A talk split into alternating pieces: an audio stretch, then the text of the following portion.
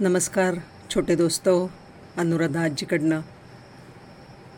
आज आपण ना बघणार आहोत की माणसाचं खरं मोठं पण कशात असतं? माणसाला मोठं होण्यासाठी तुम्हाला सगळ्यांना मोठं व्हावं असं वाटतं की नाही? मग त्याच्यासाठी खूप पैसा पाहिजे अधिकार पाहिजे सत्ता पाहिजे चांगली शाळा पाहिजे असं लागतं का काय होतं? एक छोटी गोष्ट बघूया हां. एका गावात एक जत्रा भरलेली असते.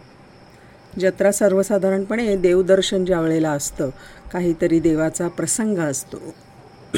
पौर्णिमा असते किंवा काहीतरी असं देवाचं विशेष असतं त्यावेळेला जत्रा भरते. आणि मग त्याच्यामध्ये जत्रेमध्ये काय काय गोष्टी येतात? उंच उंच पाळणे असतात झोपाळे असतात फुगे विकणारे असतात उंच उंच मोठे मोठे फुगे घेऊन जाणारे असतात. गोल मोठी चक्र खेळणी शेकडो दुकानं लागलेली असतात. माणसं असतात त्याच्यामध्ये जत्रेमध्ये काय पाच पायांची गाय तीन पायांचा कुत्रा आणि काय काय काय अनेक वेगळ्या वेगळ्या गोष्टी लावलेल्या असतात त्याच्यामध्ये. खाऊच्या गाड्या असतात शेव गाठी पिपाण्या सगळी मज्जा असते जिकडे तिकडे. ही गर्दी असते रंगीबेरंगी माणसांची मुलांची पिपाण्यांची. तर काय झालं त्या जत्रेमध्ये एक फुगेवाला होता. तो रंगीबेरंगी मोठे फुगे विकत होता वेगळ्या वेगळ्या आकारांचे. आणि त्या फुगेवाल्याकडे खूप गर्दी होती. कारण काय माहिती आहे त्यांनी आकाशामध्ये मोठे फुगे उडवून ठेवलेले होते बांधून ठेवले होते खाली. आणि त्या मोठ्या फुग्यांकडे रंगीबेरंगी फुगे होते सगळे. सगळ्या लोकांचं लक्ष आकर्षित होत होतं. आणि सगळी मुलं जी आहेत ना चला ना बाबा चल ना आई आपण ते फुगेवाल्याकडे जाऊ फुगा घेऊ असं करून सगळे तिकडे येत होते. झालं. जरा दुपारची वेळ झाली. त्या फुगेवाल्याकडची गर्दी कमी झाली. तो जरा थोडा शांत झाला. तेवढ्यात त्याच्या लक्षात आलं एक लहानसा मुलगा मागच्या बाजूनी त्याचा शर्ट ओढत होता.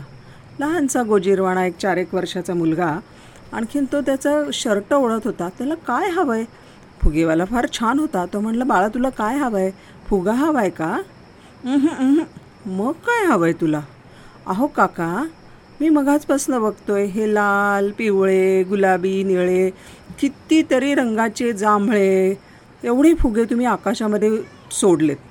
उंच उंच जातात आणि तसेच राहतात आणि किती छान दिसतात. हो ना म्हणला तशी छान दिसतात.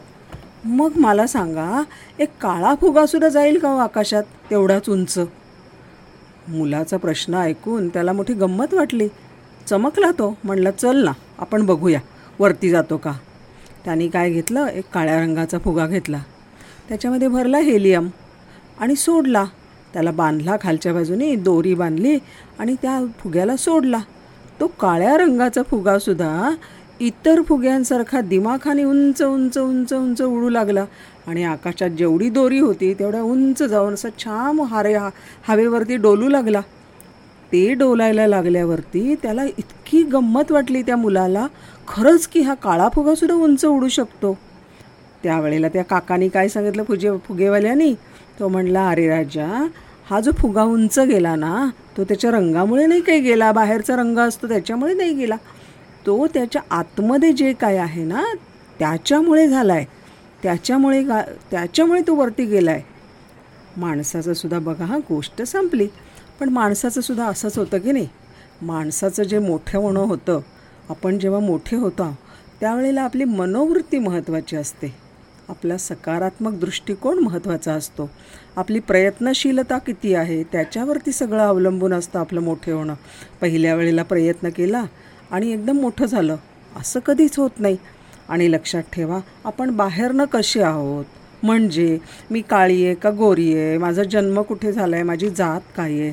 धर्म काय आहे? पैसा आहे की नाही? सत्ता आहे की नाही?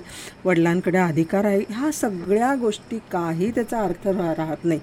ह्या सगळ्या गोष्टींचा काही किंमत नाही आहे बाहेरचा रंग बिलकुल महत्त्वाचा नाही आहे महत्त्वाचं काय आहे? तर अंतरंग आतला रंग कसा आहे?